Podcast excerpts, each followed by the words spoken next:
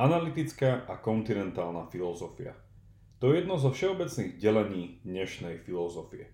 Zvykne sa humorne povedať, že tá prvá je príznačná svojou jasnosťou a precíznosťou. Ale na úkor jasnosti obetuje hĺbku a teda tematicky je povrchná a plítka. O kontinentálnej filozofii sa zase naopak zvykne hovoriť, že sa venuje otázkam, ktoré sú ľuďom až intimne blízke. Utrpenie bytia, zmysluplnosť existencie, moje osobné miesto v neosobnom svete. Ale hĺbku týchto kladených otázok doprevádzajú nejasné, subjektívne, až obskúrne odpovede hraničiace s poetickosťou. Ak to poviem ešte raz, analytická filozofia je jasná na úkor hĺbky, kontinentálna je hĺbavá na úkor jasnosti. Dnes si povieme o základných rozdieloch týchto dvoch spôsobov robenia filozofie – a v závere tiež poukážem na to, že i keď je táto dichotómia z časti falošná, zrnko pravdy v nej ale stále je. Pred začiatkom ešte niekoľko oznamov. Poprvé, v popise každej dávky už nájdete aj použitú a odporúčanú literatúru. Po druhé, na tvoje otázky radi odpovieme cez e-mail vo forme meno podcastera zavináč pravidelnadavka.sk Podcast robíme traja, Andrej, Miro a ja som Jakub. Okrem toho, že ti priamo odpovieme, plánujeme začať v budúcnosti robiť aj pravidelné Q&A, počas ktorých sa o týchto otázkach v rámci jednej z dávok porozprávame. A po tretie, všetko dobré potrebuje svoj čas. A je tomu tak aj pri našom podcaste. Ak počúvaš dnešnú dávku nie neskôr ako túto nedeľu, teda 23. júna, stále môžeš podporiť našu crowdfundingovú kampaň na startlab.sk. Ak počúvaš kedykoľvek potom, budeme vďační za drobný či štedrý dar. A všetko potrebné info nájdeš na pravidelnadavka.sk. Veľká vďaka, vážime si to. Vitajte pri 57. pravidelnej dávke. Dnes o filozofii a po zvučke ideme prebádať jednu slávnu filozofickú priepasť.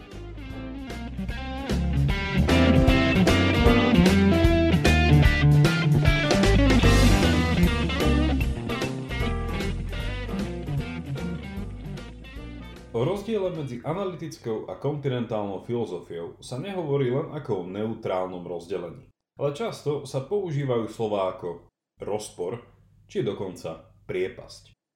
Nejde teda len o dva alternatívne pohľady, ale tiež o spor o to, ktorý filozofický pohľad a metóda je tá správna. Kedy sa o tomto rozdelení začalo hovoriť? Ide o vec nedávno, a to 50. roky minulého storočia. A zo všeobecnenie je toto delenie asi 100 rokov staré.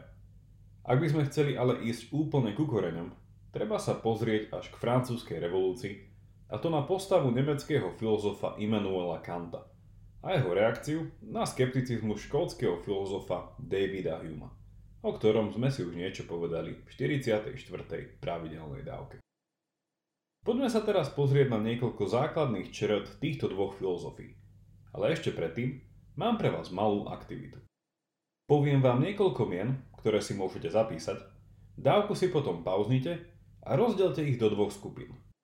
Ide o filozofku alebo filozofa analytického či kontinentálneho. Tu je krátky zoznam 14 mien. S mnohými sme sa už vo filozofických dávkach stretli a s ostatnými sa určite časom zoznámite. Tak poďme na to.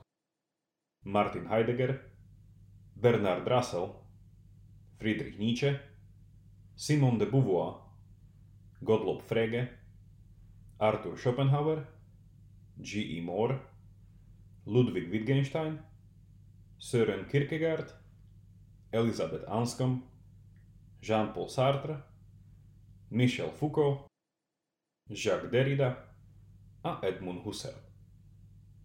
Dajte si pauzu a skúste ich rozdeliť. Tak ako to išlo? Pozrime sa teraz na tie hlavné charakteristiky analytickej a kontinentálnej filozofie a všetky mená postupne spomeniem. Začneme s analytickou filozofiou. Za jej zakladateľov sa pokladá britský filozof Bertrand Russell a rakúsko-britský filozof Ludwig Wittgenstein, ktorým som sa už venoval v samostatných dávkach. Ako už bolo povedané v 55. dávke o Russellovi, pre analytickú filozofiu je príznačné použitie nového logického systému, ktorý je v mnohom inšpirovaný matematikou, za čo sa zaslúžil nemecký filozof a matematik Gottlob Frege. Táto nová logika je odlišná od dovtedajšej aristotelovskej sylogistickej logiky, o ktorej bola reč v 32. dávke a jedným z hlavných rozdielov je odpútanie sa od aristotelovských metafyzických predpokladov, na ktorých dovtedajšia logika stála. Stará, teda Aristotelová logika, pracovala s jazykom, teda slovami a konceptami, ako hovoriacimi o veciach, ktoré majú istú metafyzickú podstatu, substanciu alebo prirodzenosť, a na druhej strane nová logika sa pozerá na slova ako na veci, ktorých funkciou je odkazovať na objekty vo výhradne materialistickom svete.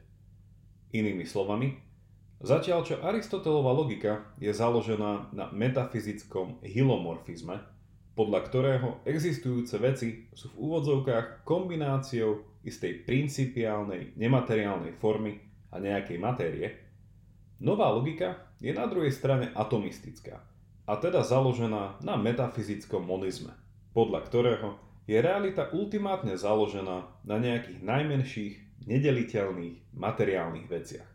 Napríklad na kvarkoch. Nechcem, aby sme sa stratili v rozdieloch medzi týmito logikami, ale ak by vás k tomu zaujímalo počuť viac, určite mi napíšte na jakub zavináč pravidelnadávka.sk Vráťme sa teraz k analytickej filozofii. Ako bolo povedané, zakladatelia analytickej filozofie pracujú s touto novou logikou – a tá je zdrojom jasnosti, s ktorou na svoje otázky odpovedajú. Jasne, s matematickou presnosťou a precíznosťou. Metódou tejto filozofie je tzv. koncepčná analýza. Zobrať si nejaký koncept, pozrieť sa, ako funguje v jazyku a zistiť, čo zabezpečuje jeho zmysluplnosť a za akých podmienok. Napríklad britský filozof z prelomu 19. a 20. storočia G.E. Moore sa preslávil popísaním tzv. naturalistického faulu, podľa ktorého nie je nikdy možné koncept dobra definovať cez nejakú prirodzenú vlastnosť, ako napríklad šťastie, užitočnosť či potešenie. Moore teda podrobil slovo dobrý či dobro koncepčnej analýze. A je to práve táto analýza, ktorá je podľa tejto filozofie nevyhnutná predtým, ako si položíme napríklad otázku, ako dobre žiť ak neviem, čo slovo dobre znamená, ako môžem vedieť, čo sa teda vlastne pýtam?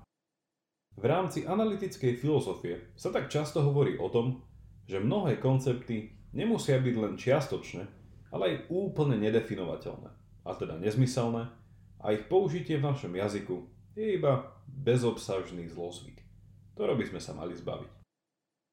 Spomente si napríklad na 18. pravidelnú dávku o emotivizme – podľa ktorého je morálka či etika iba o komunikovaní emócií, nie o racionálnych dôvodoch a poznaní.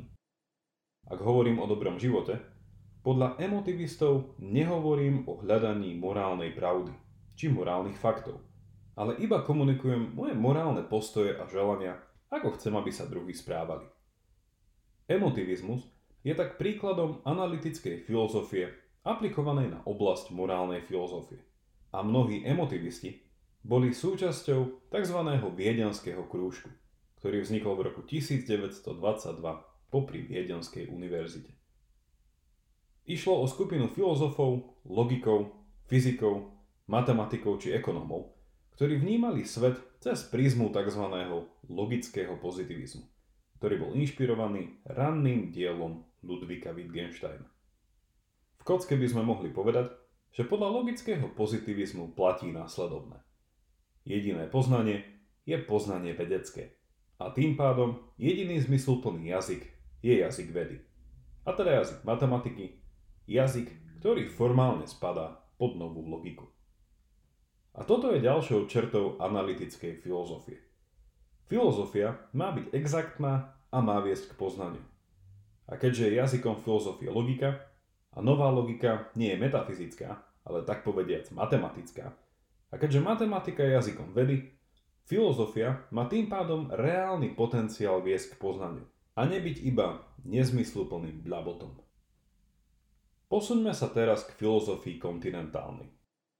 Hneď na začiatok treba povedať, že ide o trochu zavádzajúce pomenovanie, keďže mnohí analytickí filozofi žili a pôsobili priamo na kontinente. Napríklad taký Gottlob Frege.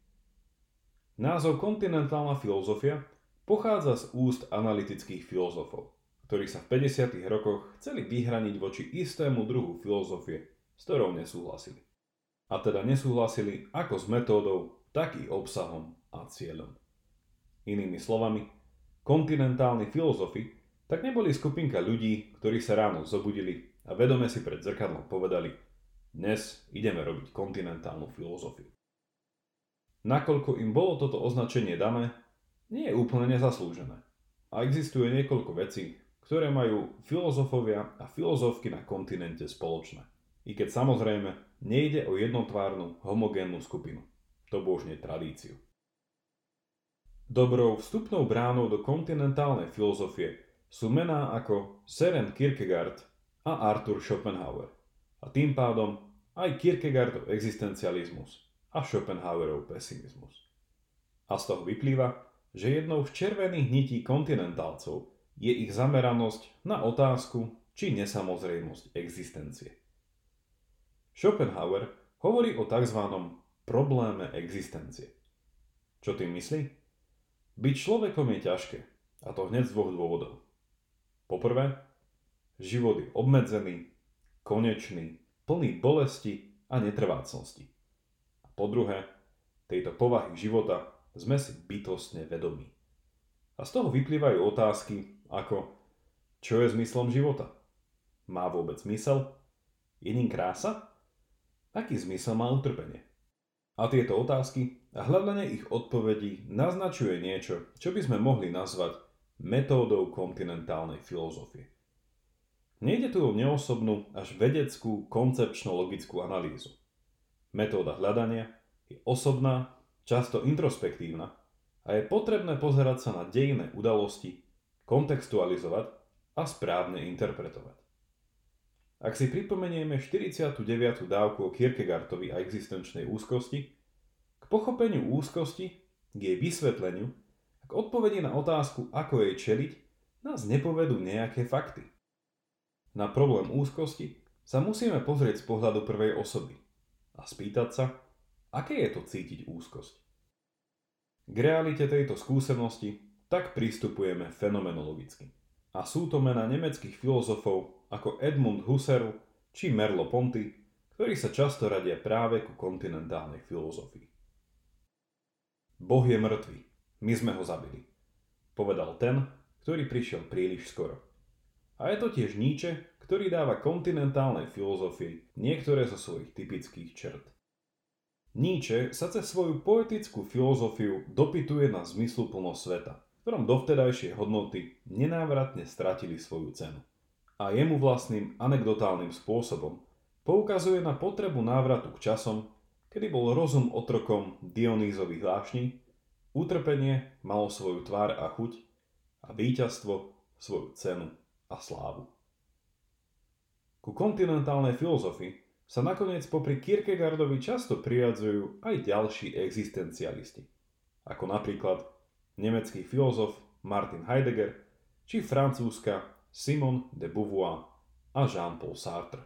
A tiež nemôžem opomenúť, že v kontinentálnej filozofii majú svoje miesto aj poštrukturalisti ako Jacques Derrida a Michel Foucault. Na záver ešte 4 poznámky k tejto dichotómii, teda deleniu súčasnej filozofie na dve časti. Analytickú a kontinentálnu. Poprvé, popri týchto dvoch existuje aj napríklad filozofia tzv. amerického pragmatizmu, ktorá si zaslúži pozornosť. Opäť nejde o homogénnu myšlienkovú skupinu, ale jej autonómnosť od analytickej a kontinentálnej filozofie je nehodno upierať bez dobrého argumentu. Po druhé, ani kontinentálna, ani analytická filozofia nie je jednotvárna a v ich vnútri existuje mnoho podskupín, z ktorých si časť aj priamo protirečí. Napríklad v analytickej filozofii je prítomný silný vplyv tzv. oxfordského kvartetu, teda štyroch filozofiek, ktoré použili nástroje tejto filozofie na prehlbenie nášho poznania práve v otázkach etiky a morálky. A tým pádom znegovali celý program emotivizmu a do veľkej miery program logického pozitivizmu. Tento kvartet tvorili Elizabeth Anscombe, Philippa Foot, Mary Midgley a Iris Murdoch. Po tretie. Nie je pravdou, že by bola analytická filozofia vždy jasná a kontinentálna filozofia vždy obskúrna. Napríklad, diela Ludvíka Wittgensteina sú všetko len jasné a niektoré z jeho neskorších sú dokonca niekedy opisované ako mystické. Na druhej strane je to napríklad Nietzsche, ktorého štýl vie byť tajomný až prorocký, ale často tiež neuveriteľne priamy a jasný. Posledná, štvrtá poznámka. Nakoľko sú prvé tri poznámky iba malou vzorkou z množstva námietok, ktoré poukazujú na falošnosť analyticko-kontinentálnej dichotómie, tiež je ale potrebné povedať, že v rozdielnosti ich metód je predsa len mnoho pravdy. Analytická metóda je zásadne odlišná od metódy fenomenologicko-kontextuálnej a tento rozdiel často vedie aj k inému pohľadu na to, čo vlastne filozofia je a čo s ňou vieme dosiahnuť. Je filozofia empirickou a exaktnou vedou? Alebo je neempirická a slúži ako nevyhnutný základ na možnosť vedeckého poznania? Alebo nemá filozofia s akademickým poznávaním vlastne nič spoločné a je skôr umením ako poézia či divadlo? Tri veľmi dôležité otázky. Ako je tomu zvykom? Odpoveď leží niekde na pomedzi. Toľko na dnes. A už iba pripomínam, že pravidelnú dávku môžete odoberať v podcastových aplikáciách Apple a Google Podcast, Spotify, Stitcher a Podbean. Ak neviete ako na to, choďte na pravidelnadavka.sk, kde nájdete jednoduchý videonávod. Teším sa na vás opäť v útorok. Buďte zvedochtiví a nech vám to myslí.